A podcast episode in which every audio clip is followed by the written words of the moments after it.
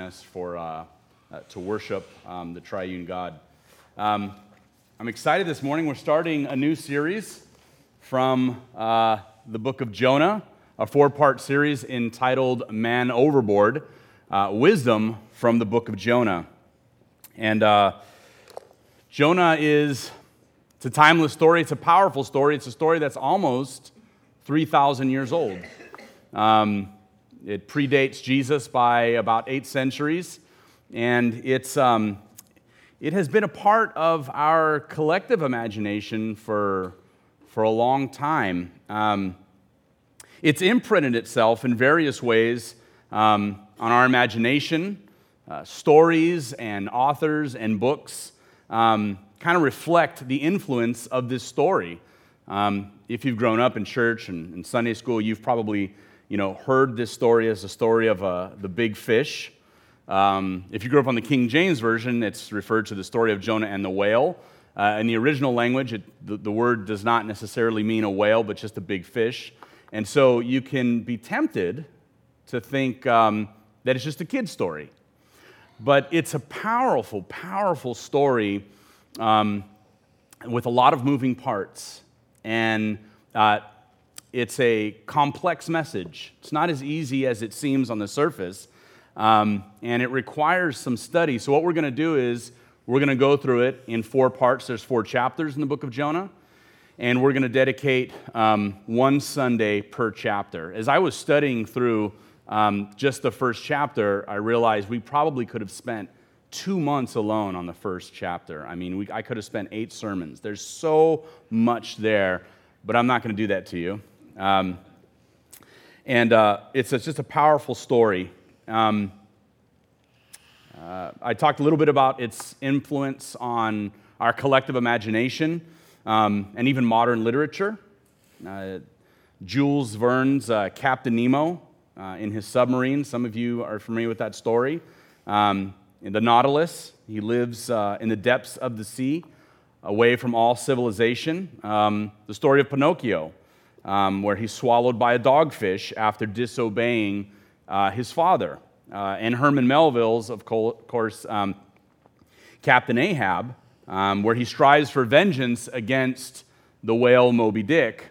Um, and then there's even um, Daniel Defoe's Robinson Crusoe, um, and it displays a real kinship with, uh, with the story and the traveler Jonah. So, um, the story of Jonah has had a, uh, a huge impact um, on, th- on, our, on our thinking collectively as people. Um, and, and, just in the world, other, other cultures have, have versions of Jonah. Um, the Quran has a version of Jonah, um, other cultures and religion. And uh, it's just a timeless, powerful story. But there's some wisdom there that we want to we wanna pull out of it, we want to glean from it. Um, the actual story dates back to um, the 8th century BC, about 150 years after the death of Solomon. Um, and one of the proofs that Jonah is not just a parable or a story is he's mentioned as an actual prophet um, in the book of Second Kings, where he uh, prophesies that uh, Israel will regain some of the land it lost to Assyria. And so it's believed that the story of Jonah takes place during a time when the Assyrian Empire was at a, a low in its power. So if you can just imagine a, the Assyrian Empire at, at its peak as the Middle Eastern superpower, well, during the prophecy of Jonah, it was kind of at a low, and then ultimately it came back up. And if you know your Bible history, uh, the northern kingdom of Israel was ultimately destroyed by the Assyrians. Um, so these are not uh, friendly folks. Um, you don't go and borrow a cup of sugar from your Assyrian neighbor. Uh, they're a hated people by the Israelites. Um, and so, what makes the story of Jonah even more curious is that um, he, Jonah is prophesying and told to prophesy to a foreign nation. Um, so, this takes place during a time when Israel is plagued by idolatry, um, there are political problems, military threats. Um, right around this time, there's the prophet of Baal, who is, uh, excuse me, Elijah, who confronts the prophet of Baal. And so there's, there's a lot of spiritual, religious, military, and political conflict going on um, during this time. Um, as we move through, as I look at this chapter, we're going to break it in three parts. And so um, I want to look at the sequence of events, which is Jonah's rebellion, specifically what's behind it, um, the consequences for that rebellion, specifically what are the consequences, and how does God intervene. Now, I hope this doesn't feel like a heavy dose. Um, last week we talked about sin. I promise one day I'll preach a sermon um, God loves you and has a wonderful plan for your life. I'll get there one day, but, uh, but uh, um, this is good stuff here, and so we want to, uh, we want to mine its depths. So uh, if you turn to uh, Jonah chapter 1 or turn on your, turn on your Bibles, open your Bibles.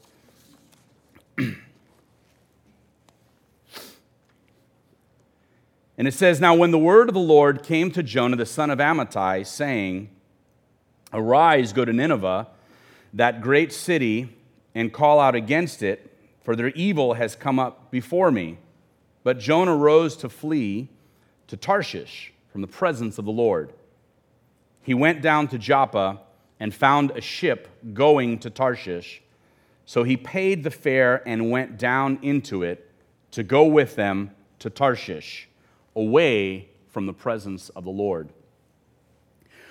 What should be immediately clear for us right here in this passage is Nineveh is mentioned one time, and Tarshish is mentioned three times. Well, that's interesting.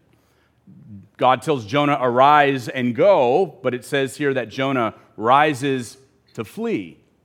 So, what we're supposed to see here is number one, Jonah rebels he does the opposite thing God wants him to do, and instead of going up, Jonah's going down. Literally and figuratively, Jonah is going down. Um, but I guess the, the first question that, that pops into our minds is why? Is this what prophets do? Why is Jonah going down? Why is Jonah fleeing from the presence of the Lord? I mean, prophets are supposed to be models of obedience, models of righteousness, models of uh, examples of holiness, right? Right. Well, what's going on here? What is Jonah's difficulty? Well, it wasn't a lack of understanding. I mean, it's pretty clear uh, what God is saying Arise, go to Nineveh, the great city, and call out against it, for their evil has come up before me. It's really, I mean, if, if Jonah hated the Ninevites, you'd think that he would be pretty excited about this. Um, but, that's, but there's something else going on here. Um, it wasn't a lack of understanding. Arise, go to Nineveh, that great city, call out against it. Pretty clear. So, what's behind Jonah's rebellion? Sometimes the problem um, isn't, uh, in obeying God, isn't that we um, don't understand what God is saying. We have trouble Jonah had trouble obeying God because he knew exactly what God was saying. That's where the difficulty, difficulty comes in. When we, when, when we have a clash of our will with God's will, it's not because we don't know what he's saying, it's because we understand exactly what he's trying to say. Um, Jonah's problem um, was his knowledge of the grace of God. I'll say that again.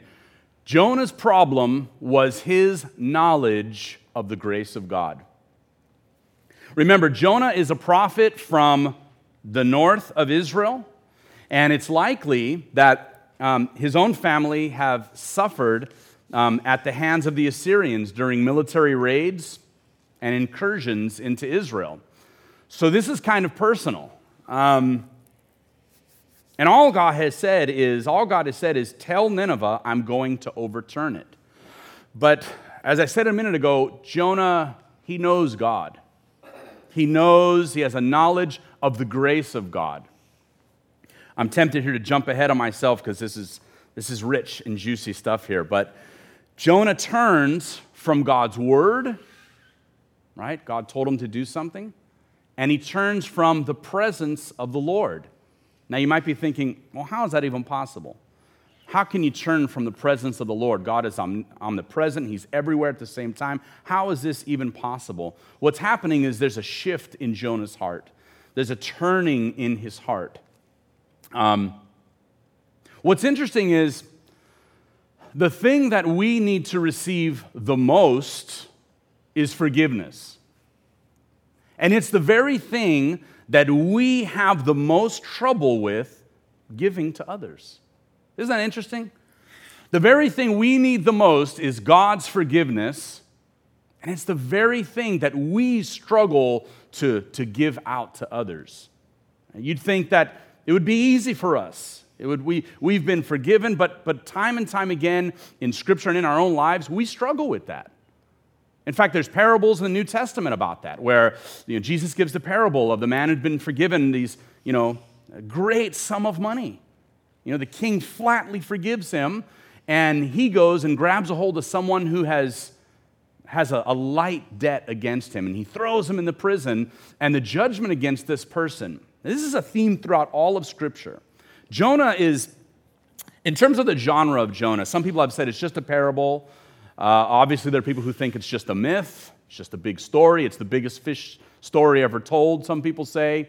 But um, the story of Jonah is told, I believe, in poetic prophecy. It's uh, he's, he's one of the minor prophets, but the book is poetic because the symbols and the imagery and the statements in Jonah are meant for us to, to, to think about grand issues, grand narratives of Scripture the big themes of Scripture. I mean, Jonah is really just, it's a really, really powerful story. And on the surface, you might think it's just a story about a guy who got swallowed by a fish. But there are these grand themes from Scripture that show up in the book of Jonah. Um, and it's unique among all of the uh, minor prophets. Uh, Jesus said in Matthew 6 15, if you do not forgive um, others' sins, your Father uh, will not forgive your sins. So, somewhere along the line, Jonah, who is the prophet of God, he's the prophet to Israel, he's confronted the forces of idolatry. Obviously, he himself has been the object of God's grace and forgiveness, but he doesn't want to give it. Um, and there's something, there's something even more um, enigmatic here in Jonah's attitude. Um, Jonah's contempt for the mercy God might show Nineveh, and we say might because I don't want to get too far ahead of ourselves in the story. If you know the story, you're probably thinking how it unfolds. I'm not going to give you that satisfaction right now. We'll get there in the coming weeks. But for now, Jonah is just guessing what God might do, and he's got contempt um, for what God might do to Nineveh. Um, some commentators have argued that there is a theme here of brotherly resentment going on with Jonah and the Ninevites. Jonah's an Israelite. The Ninevites are other human beings, right, in the family of God. They're still created in the image of God. That's something that's hard for us to grasp, right? The, the most vile sinners in our world today are still made in the image of God. That's a hard thing to swallow. When we think of ISIS, and, you know, and I say ISIS because right now, you know, 30 years ago it might have been the Soviet Union. You know, people who embodied what it meant to be an enemy of freedom and all, everything God stood for. But uh, today, ISIS is, is a vile, vile perpetrator of uh, just absolute wickedness. And for someone to say, you know, uh, ISIS, those, those people are also made in the image of God, that's a hard pill to swallow. And so there's this, there's this thing going on. I believe that it's, that it's, a, it's a worthy observation. You know, Cain resents Abel. There's the conflict between Joseph and his brothers. Um, there's a conflict between Jacob and Esau. Um, and if that's true, uh, then Jonah represents Israel in the most immediate sense. Israel, God's beloved, the object of God's grace and forgiveness and electing, saving love, and their contempt for the rest of the world. And so Jonah is a representative of Israel's haughtiness who has been forgiven by God um, but instead of being a light to the, the nations of the world, they have contempt and hatred for the nations of the world. And not only that, when you hate other image bearers, when you hate other people who've been made in the image of God, no matter how sinful they appear to you, there is a contempt that you have for God. And that's what's going on here. Jonah has contempt for the Father. In fact, the single most uh, illustrative story in all of Scripture that probably is a great parallel is the story of the prodigal son and the feeling that the older brother had for the son who'd been forgiven by the father. The son who is there with the father, he's uh, committed to duty, uh, he, has, he hasn't left the father's side, and there's this resentment he feels that the father is going to forgive uh, his younger brother who has spent all of his inheritance on, on, riotous living and wild living and chasing women and all these things. And so there's er, all of that. All of these themes are converging here in Jonah. And for us, the benefit is because we know the New Testament, we can read some of that back into this narrative and, and get some insight. So he doesn't just have contempt for the Ninevites, there's contempt in his heart for the father. So, like the older brother in the story of the prodigal son, Jonah rebels because he resents God.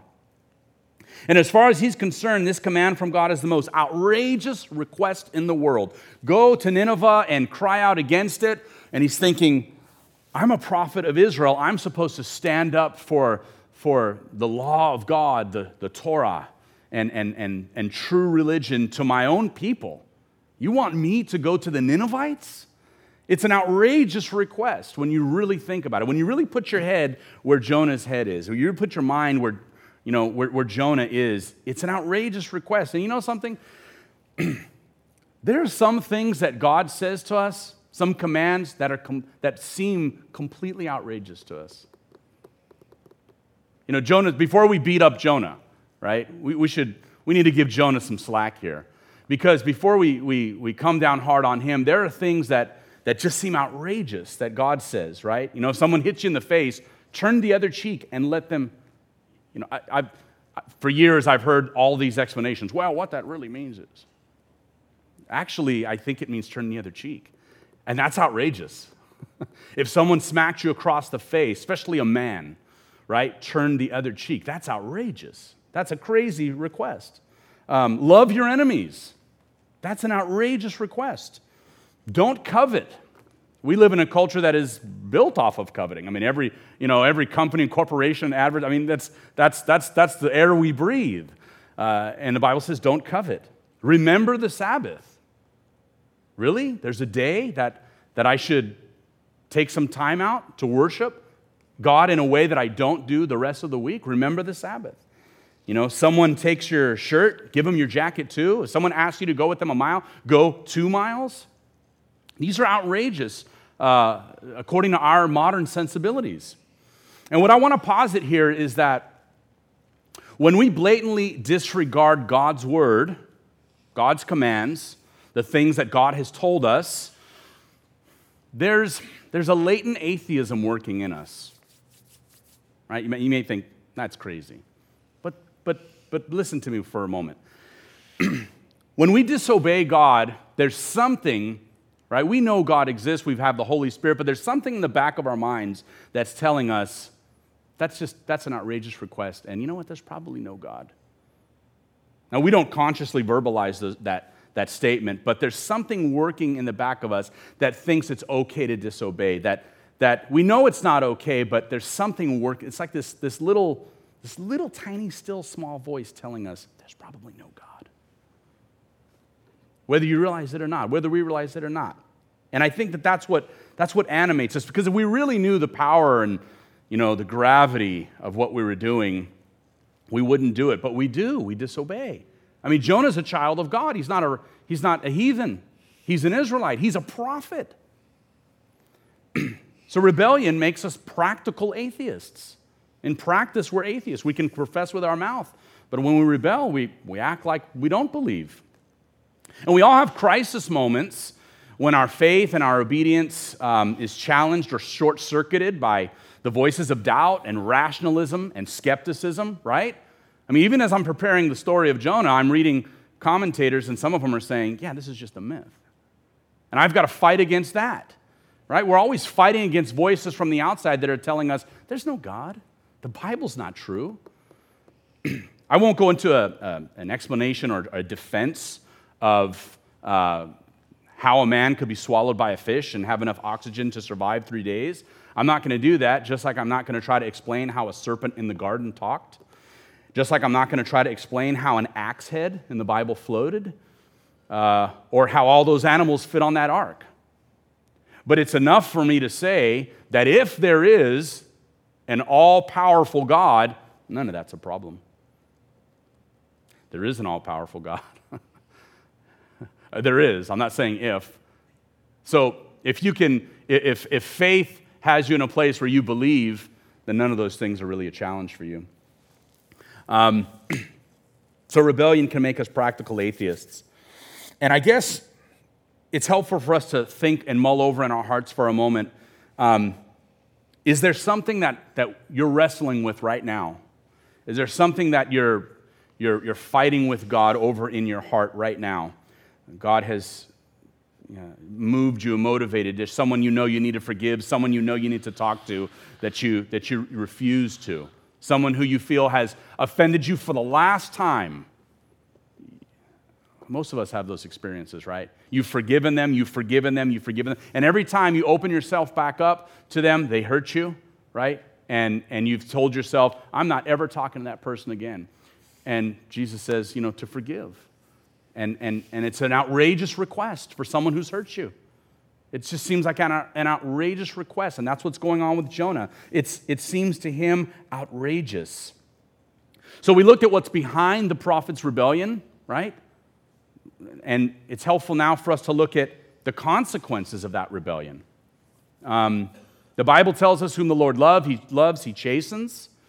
And what does God do? God sends a storm, which is an event of both chastening and mercy at the same time.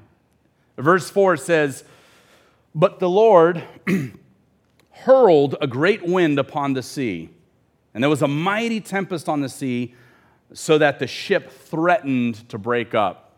The, the, the use of that word hurl is interesting because you know, it doesn't say God sent uh, a great wind, it doesn't say he, he commanded a great wind, it says he hurled. And when I think of hurl, there's this image of, you know, God doing that, you know.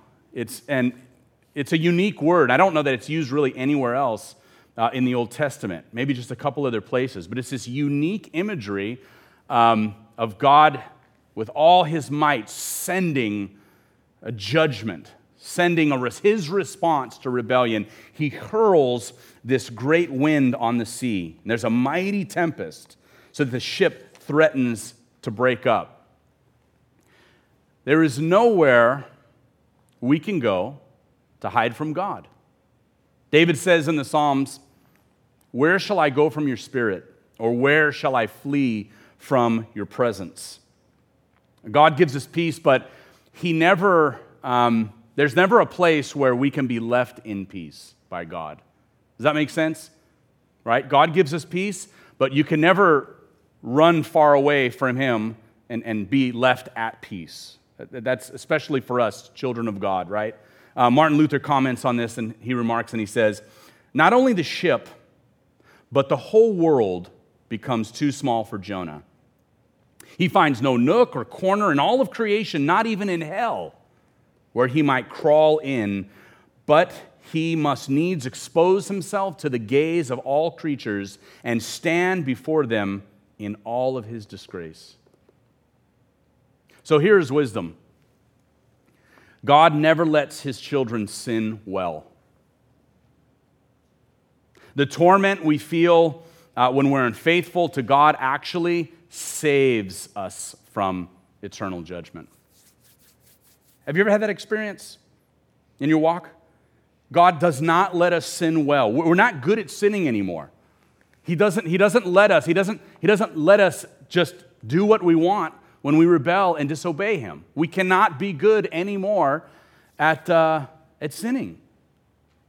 We have a new nature. Been, we're new creations. He does not let us uh, and, and, and give us over to our own, uh, our own desires and wants and, and devices. And, and that's the case here with Jonah. He's not allowed to sin well. God sends a storm, and the, the, the fear and judgment of that is serving a purpose. And we'll get to that in a minute. So there's this contrast. We go to verse 5 and 6. The, then the mariners were afraid, and each cried to his God, and they hurled the cargo that was in the ship. So God hurls a wind, a great wind, and, um, and now they're hurling the cargo and to lighten the ship for them. But Jonah had gone down. Here, Jonah is going down even further. The imagery that that is, that's being conjured up here is Jonah is going down and down and down and down. It just, gets, it just keeps getting worse for him. You know, he goes down uh, into the inner part of the ship, and he had lain down and was fast asleep. And the captain says to him, What do you mean, you sleeper? In other words, what are you doing sleeping? Arise, call out to your God. Perhaps the God will give a thought to us that we may not perish. There's another interesting parallel here with Jonah in the ship sleeping with Jesus in uh, Matthew um, sleeping. It's an interesting parallel, interesting contrast. Jonah is sleeping. Um, Jesus sleeps during the storm on the Sea of Galilee with the apostles. Um, Jesus sleeps because he has the power over the storm. Jesus sleeps because he made all things. All of creation is in his sovereign hand, right? But Jonah sleeps because he's persuaded himself that he's safe when in fact he's in grave danger. This is other imagery all throughout Scripture. Often sleep is, is an image of spiritual sloth, right? He who keeps Israel neither slumbers nor sleeps. And here's Jonah sleeping, convincing himself that he's, uh, he's safe when in, really, in reality he's in grave danger.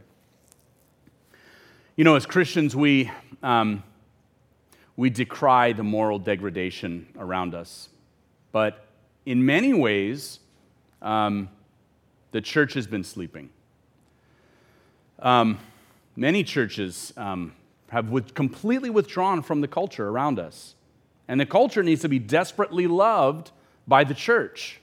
And, and so there's this slumber, there's this ecclesiastical slumber that the church is engaged in for some time.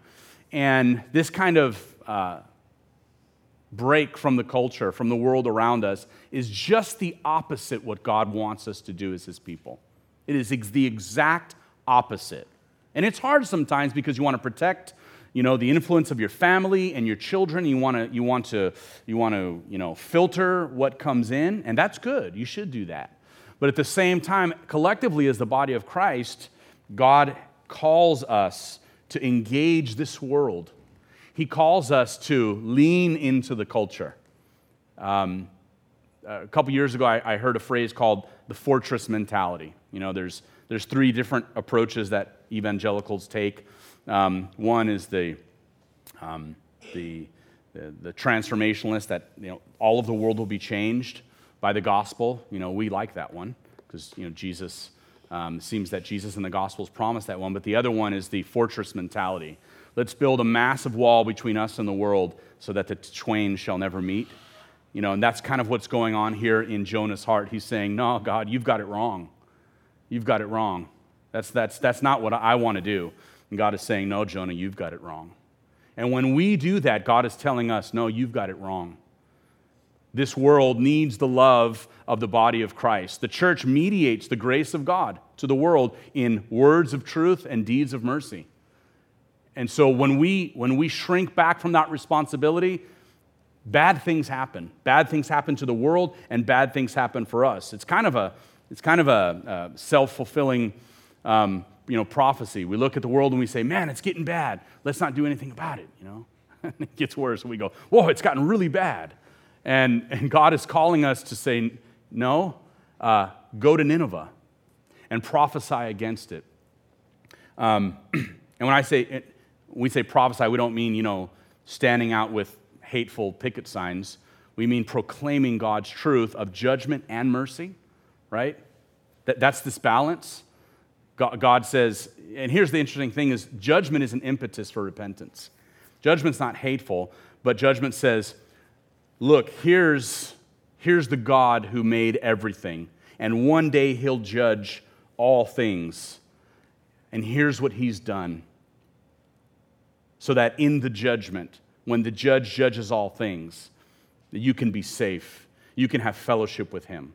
And that's the message uh, we proclaim. We proclaim that message when we, when we engage the world. So without the church speaking the truth um, to the world, the world becomes desperate. Look in, at verse 7. It says, And they said to one another, Come, let us cast lots, that we may know on whose account this evil has come upon us. So they cast lots, and the lot fell on Jonah. And they said to him, Tell us on whose account this evil has come upon us. What is your occupation? Where do you come from? What is your country? And of what people are you? And he said to them, I'm a Hebrew. I fear the Lord, the God of heaven, who made the sea and the dry land. Um, the men were exceedingly afraid and said, What is this that you've done? For the men knew that he was fleeing from the presence of the Lord. It's interesting, he says, This is my nationality, this is my country, but, and, and here's the God I serve, but he doesn't say his occupation. He doesn't say, I'm a prophet. He doesn't have the confidence to say that. He's, he's embarrassed because he's, he's running from God and he cannot boldly proclaim, I'm a prophet. And they said, um, it says in verse 10, um, and the men were exceedingly afraid and said to him, What is this that you have done? For the men knew that he was fleeing from the presence of the Lord because he had told them. And they said, What shall we do to you that the sea may quiet down for us? For the sea grew more and more tempestuous. So they're, they're wrestling with him, and even as they're talking, the swells, you know, are getting bigger and bigger. Um, as, as a kid, I would spend every summer a week on Catalina Island, which is 22 miles off the coast of California, and I'd go at the YMCA summer boys camp for a week. And there was a, there's a boat that they would go out there. It's 22 miles. It took a few hours to get there, and it was like the Catalina Cruises catamaran, you know. And um, and so there's all these kids, and they're all excited, and you know the, the, the salt air is in your is in your face, but sometimes it would be kind of rough because you're in open sea. I mean, you get 10, 15 miles out in the ocean, and you are in open seas. Five miles out, you're in open seas, and it's you know thousands of feet deep, and you know, you're doing this, you're talking to people, and, and when you're inside the cabin, you're looking out the window. One minute you're looking up at the sky, and the next minute you're looking down at the blue water. And so, even as they're talking with Jonah, why is this happening? Why are you running from the presence of the Lord? It says the sea at that very moment, those, as they're talking, is growing more and more tempestuous. Um, and he said to them, Pick me up and hurl me into the sea. Here's this word again hurl. Then the sea will quiet down for you, for I know it is because of me that this great tempest has come upon you. Now, here's something interesting. He doesn't say, Let me pray to my God who I've offended, who's brought this, this storm on you, which you don't deserve, and he, so he can forgive me and spare you, he says, just throw me in the sea. That's how, that's how, that's how, that's how bad his heart was at that moment. He had rebelled so, so uh, uh, intensely against God that he would rather die he, he, would he'd just rather commit suicide. He doesn't even want to live. It, it's not enough to repent and ask God to, to fix it. He does not want to live. Nevertheless, the men rowed hard to get back to dry land, but they could not, for the sea grew more and more tempestuous against them again.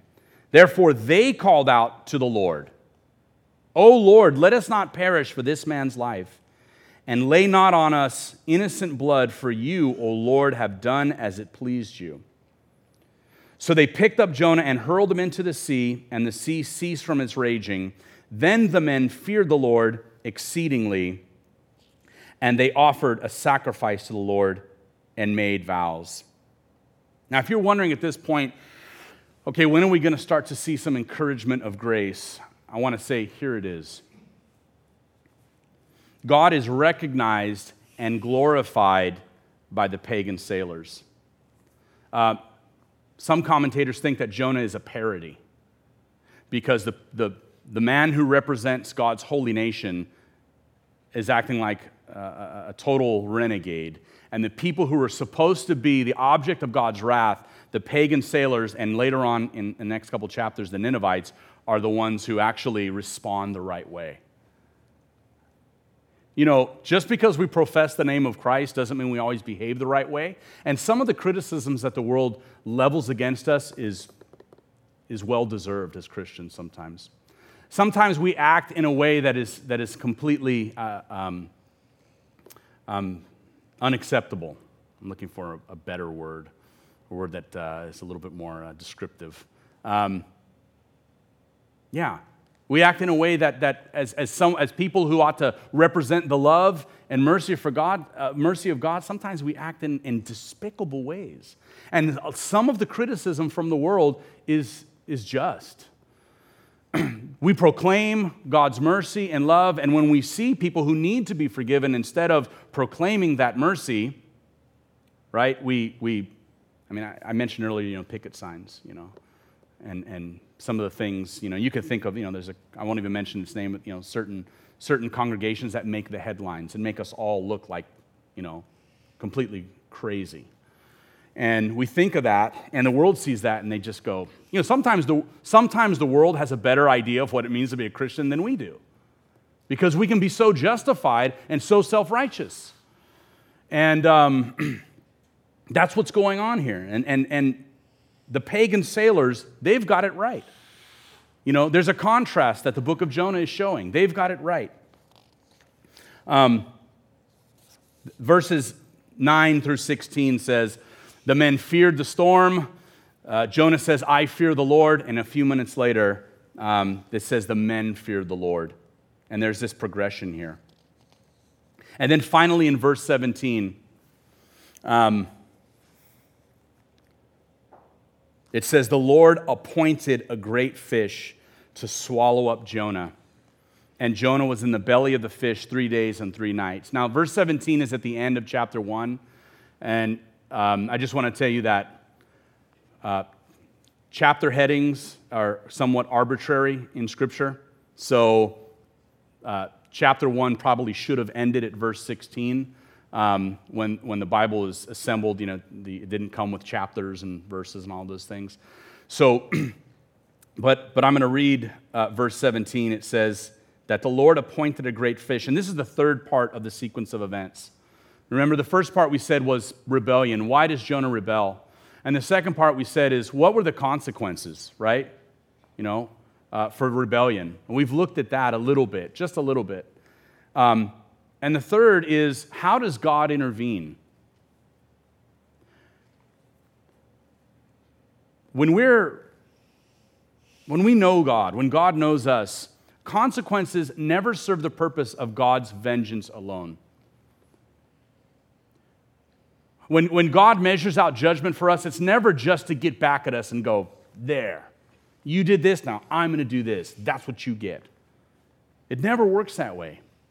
God's, the consequences that we experience, that Jonah experiences from his rebellion, serve a purpose, and God intervenes here. Jonah launches, tells them to launch him into the water. He's ready to die, and God sends a fish. Now, and if you've heard the story throughout the years, you thought, yeah, the fish was the judgment. You know, God judged Jonah by this fish, but the fish is salvation. The fish is God's means to spare Jonah's life. And, in, and during those three days in the fish, and we'll get into that next week, where Jonah cries out from the belly of the fish, but during that time, Jonah is saved, but there's a, there's a tor- period of torment there. And there's a contrast, of course, with Jesus in the book of Matthew when they ask for a sign, and he says, No sign will be given this wicked and perverse generation except the sign of Jonah, who was in the belly of the whale three days. Jesus suffers in the earth for three days and rises again. And this, there's a parallel to the story of Jonah. God, God's judgment on us when we disobey is always for our correction. It is always to bring us back in line with His perfect will. Consequences are really God's intervention. God's not abandoning us to the sea. The sea's got so much imagery you know, the chaos of the waves and the monsters of the sea. You know, you could call a whale a shark, you know, a monster, if you, if you like. You know, and, and, and they're all, it's all meant to bring us to bring us in line with God's will. And so God intervenes here. Um, the fish is God's gracious intervention. It looks like judgment, but it's really salvation. And if you walked away from just this chapter today, just this, uh, the first chapter of Jonah, the big idea that you should walk away with is there is salvation in judgment. That when God does not let us do what we want to do and He responds with judgment, it saves us. When we disobey and when we rebel and God responds with consequences, it's actually for our own good. God breaks our will for our good and His glory. And whenever our will butts up against God's will, there's only going to be one winner, and it's not going to be you. You know, you've heard that phrase your arms are too, bo- too, too short to box with God. God's judgment is for our salvation. Let's pray. Lord, thank you for uh, this story that we're just beginning to scratch the surface of. Uh, help us to, um, to be increased by the wisdom from the Word of God that we've talked about. Help us to examine our own hearts to see if, if, if there are ways in which we have not poured out the forgiveness that we have received to the world around us. Help us to examine our hearts. Help us, O oh God, to wake from slumber if, uh, there are areas of our heart, of our minds, and of our life that are in rebellion against you. Lord, we know that uh, you will be glorified and your will will be performed, but uh, we don't want to be found kicking against you. Lord, open our hearts and our minds to yield and surrender to your sovereign, gracious, and holy commands. In Jesus' name.